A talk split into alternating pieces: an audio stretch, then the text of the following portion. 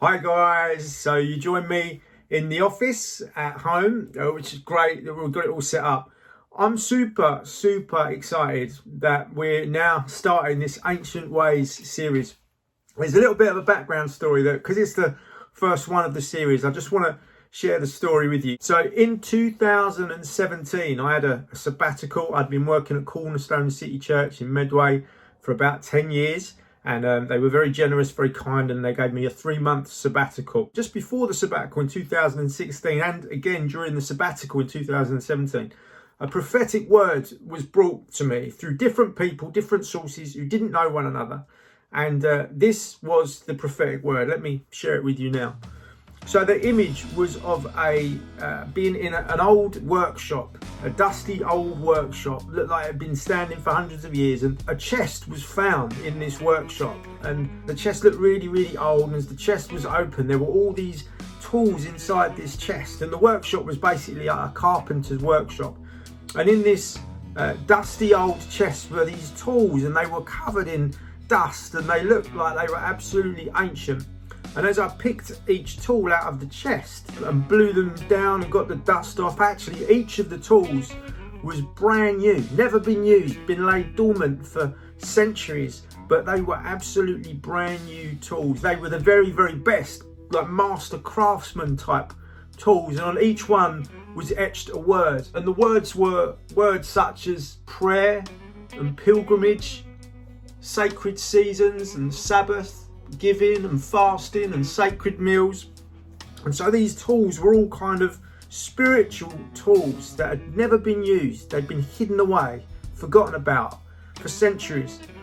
And then the master craftsman himself, the master carpenter, approached me and said, I want you to down tools, I want you to put down the tools that you've been using, and I want to apprentice you in how to use these tools. These are my tools and I want you to learn how to use them so that you too can become a master craftsman. Like I say, that prophetic word was brought through at least two different sources, but I think I'd heard it three different times. And during that time, I was also studying for a master's, and I happened to come across this book. And this book um, is called Finding Our Way Again The Return of the Ancient Practices. And as I was reading this book, amazingly, it spoke of these spiritual practices that were etched on the tools. And this book, it turned out, was the introductory book to a whole series of books that I've actually got just here. Look, a little pile of them. And these were about prayer and Sabbath, Sabbath rest, and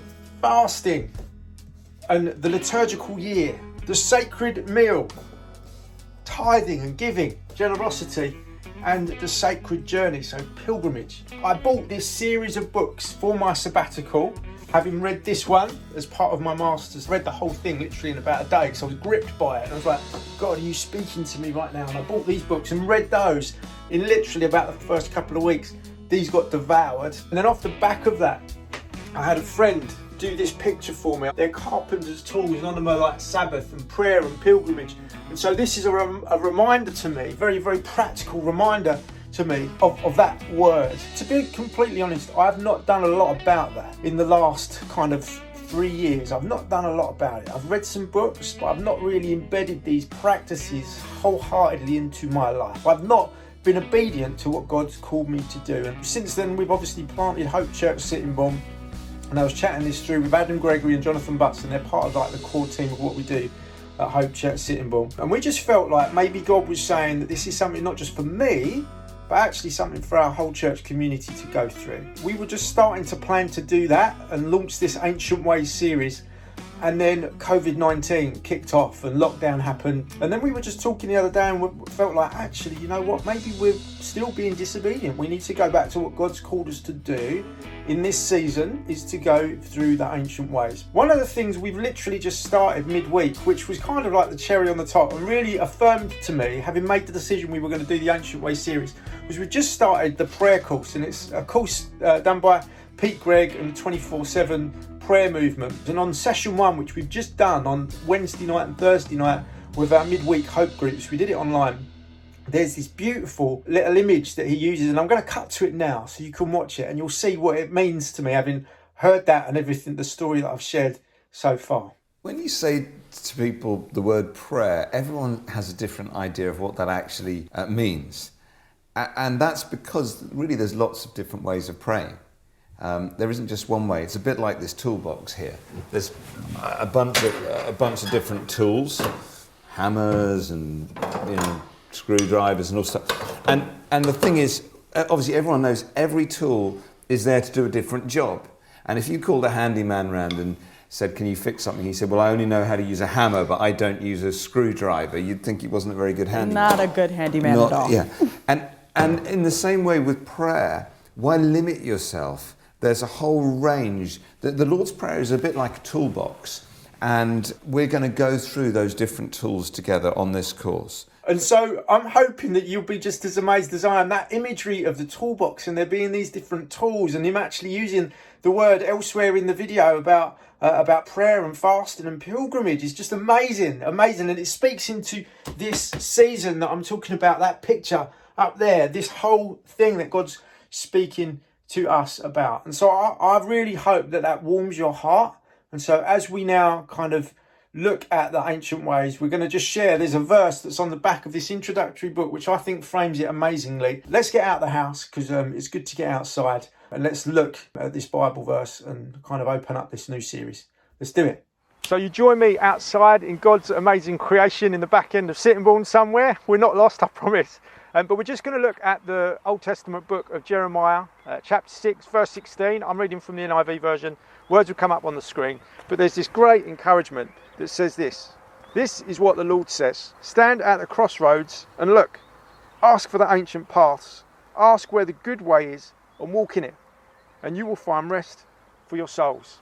And so, as we kind of unpack what we're going to be looking at over these coming weeks and months, uh, as we explore the ancient ways as part of this ancient ways series, I felt like this verse from Jeremiah is just an amazing starting point.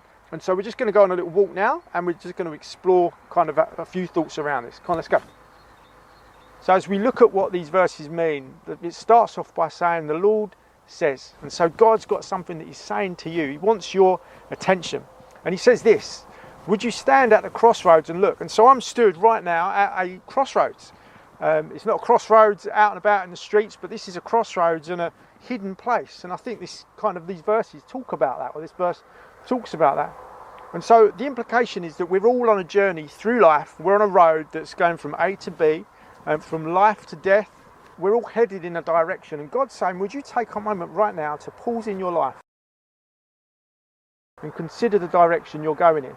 I'm literally at a crossroads now, and I've got a choice about the direction I go in. I could literally go in this direction here to wherever that might take me, or I could go in this direction here, wherever this path might take me.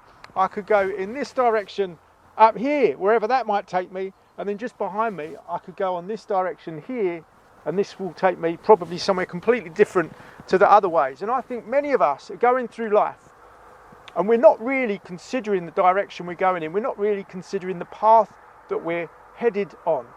And so right now, I do need to make a choice about what direction I'm going in, and I'm going to go that way. So, would you come and follow me? Let's go.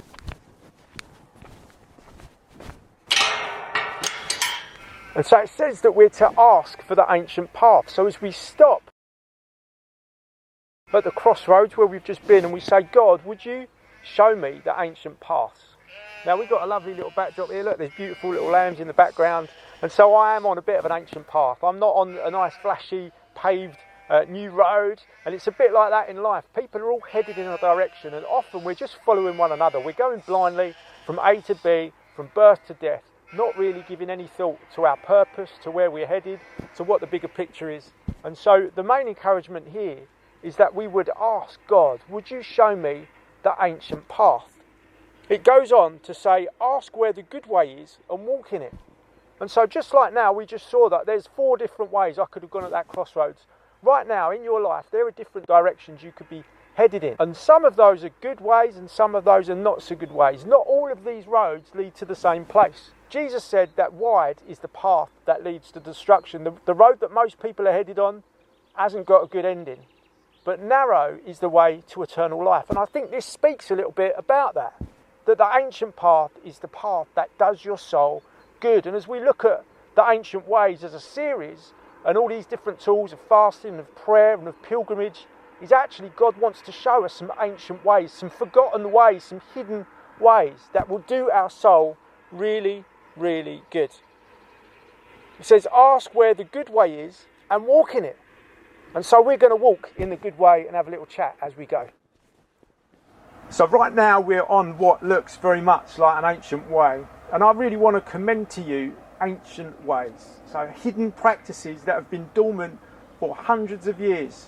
Things that Jesus taught his early disciples in. He spent three years uh, with a band of brothers and he taught them how to pray, he taught them how to fast, he taught them how to pilgrim, how to walk from place to place in the presence of God. He taught them how to observe sacred meals, how to give of their time and their talent and their treasure. And so, over these coming weeks, we're going to be unpacking some of those things because it says here that when we find the good way and we walk in it, it will give rest for our souls. Now, one of the things I want to ask you is do you need rest for your soul? I don't know about you, but I know about myself. Right now, there's so much going on in the world that fear crashes in, all sorts of other things crash in. And these ancient ways actually bring rest to our soul. They bring a sense of equilibrium or balance to our personhood. We are meant to live in communion and relationship and community with God.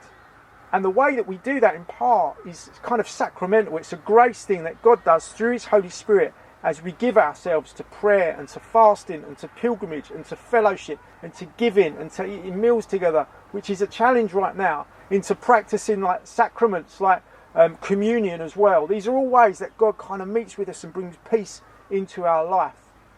And so I really feel like this season God's asking us to down tools, and in a very real sense, we're able to do that because of COVID 19. For many of us, we've maybe got a little bit more space in our life. I know there will be many people that will be watching that are working on the front line and are probably busier now than ever. And we, we give thanks for you and we're really thankful for what you're doing. But in this season, could we somehow try and reconnect and rediscover God through these ancient ways? Because it will bring rest to our soul. It's going to do us good. Individually and collectively, it's a good thing. And so, for those of you who are part of Hope Church Sittingbourne, we really want to encourage you in these days to give yourself to meeting online with us, um, as we look at these different things. At the moment, we, we're going through what's called the prayer course. I showed the video earlier. It's kind of it speaks into this season. I really feel providentially that God is lining us up for something really big that's actually going to serve us when we come out of this COVID 19 season and kind of isolation and social distancing begins to lift. That actually we're going to be in a lot of a, a healthier position for it.